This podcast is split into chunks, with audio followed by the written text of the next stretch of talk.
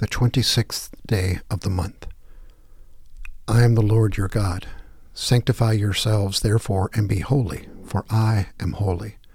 Leviticus 11, verse 44. As he who called you is holy, be holy yourselves in all your conduct. 1 Peter 1, verse 15. Today we consider what it means to say that the church is holy.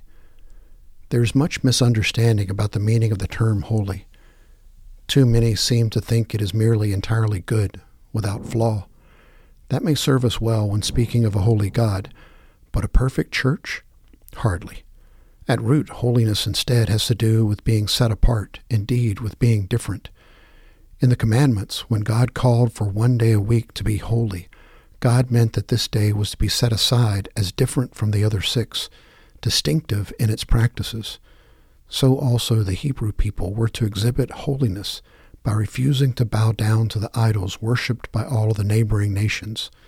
Similarly, the church is called to live out in the world ways of being and doing that are alternatives to accustomed standards and customs.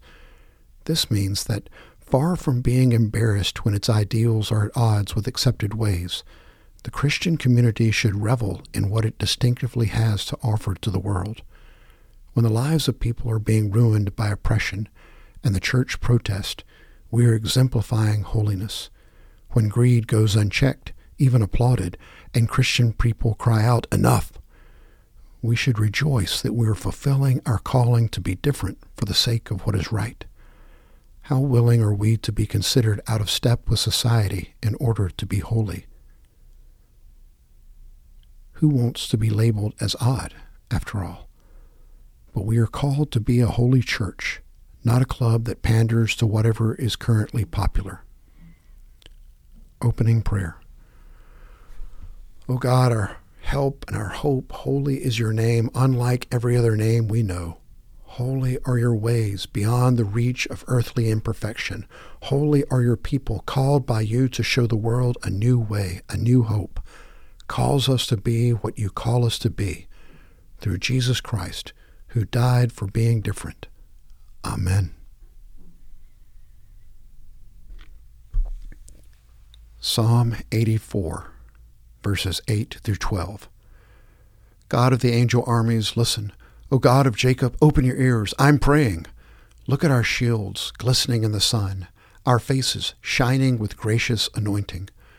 One day spent in your house, this beautiful place of worship, beats thousands spent on Greek island beaches. I'd rather scrub floors in the house of my God than be honored as a guest in the palace of sin.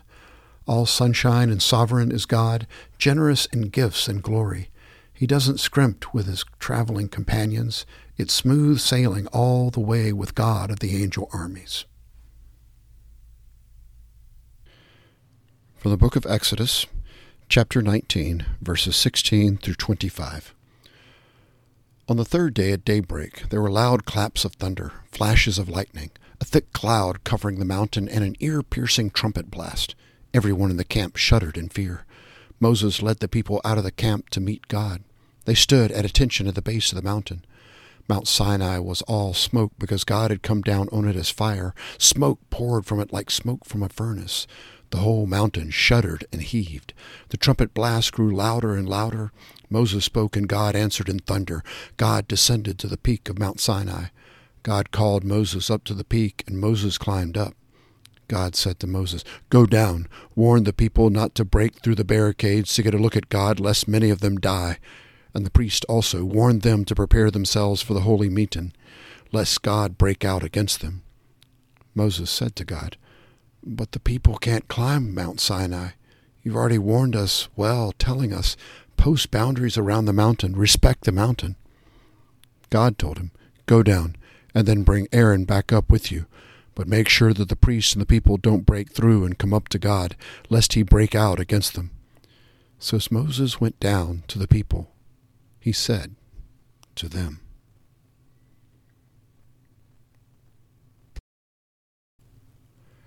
From the book of Colossians, the first chapter, verses 15 through 23. He is the image of the invisible God, the firstborn of all creation. For by him all things were created, both in the heavens and on earth, visible and invisible, whether thrones or dominions or rulers or authorities, all things have been created through him and for him. He is before all things, and in him all things hold together. He is also the head of the body, the church, and he is the beginning, the firstborn from the dead, so that he himself will come to have first place in everything. For it was the Father's good pleasure for all the fullness to dwell in him, and through him to reconcile all things to himself, having made peace through the blood of his cross. Through him, I say, whether things on earth or things in heaven. And although you were formed alienated and hostile in mind, engaged in evil deeds, yet he has now reconciled you in his fleshly body through death, in order to present you before him holy and blameless and beyond reproach. If indeed you continue in the faith firmly established and steadfast, and not moved away from the hope of the gospel that you have heard, which was proclaimed in all creation under heaven, and of which I, Paul, was made a minister.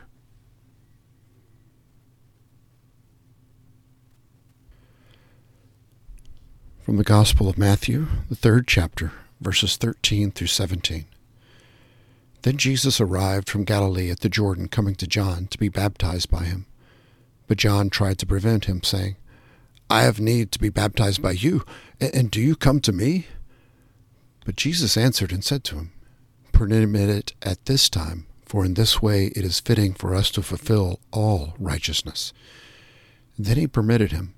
After being baptized, Jesus came up immediately from the water, and behold, the heavens were open, and he saw the Spirit of God descending as a dove and lighting on him. And behold, a voice of the heavens said, This is my beloved Son, in whom I am well pleased. This is the reading of the Word of God for the people of God.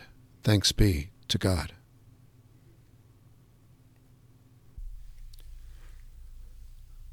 Wednesday's Prayer. In the middle of this week, good Lord, assure me again of your presence in the midst of life. Renew my strength and determination to do your will on earth, even as it is done in heaven. Save me from self contentment, from a vision that is too narrow. Enable me to reach beyond my parish into my community, beyond my community into every corner of your anguished world. Help me to see even beyond this world into the vast expanse of your universe, created as a sign of your extraordinary love and of your enduring power. This I ask through Christ, through whom all things were made, in whom all things hold together. Amen.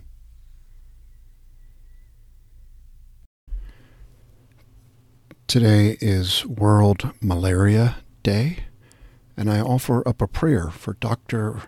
Olusimbo Ige, who is the Executive Director of Global Health, a part of UMCOR's global ministry within the United Methodist Church. Uh, he uh, wrote this prayer on April 25th, 2015, on World Malaria Day. God of hope and of the future, we pray for all those around the world who today are reminded of the loss of friends and loved ones who succumbed to malaria. We pray for those who suffer from the burning fever and painful aches of this dreadful disease, and for those who live in constant dread of the bite of deadly mosquitoes, that they find respite from their pains, and that you fill their hearts with hope and reassurance of a malaria free future. We also pray that we would always remember to give, pray, support, and partner with those who daily fight the scourge of malaria in whatever little or big way, that they may be filled with hope as they continue to work towards a malaria free world. Amen.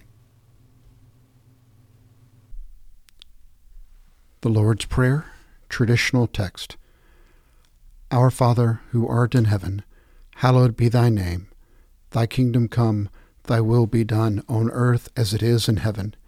Give us this day our daily bread and forgive us our debts as we forgive our debtors.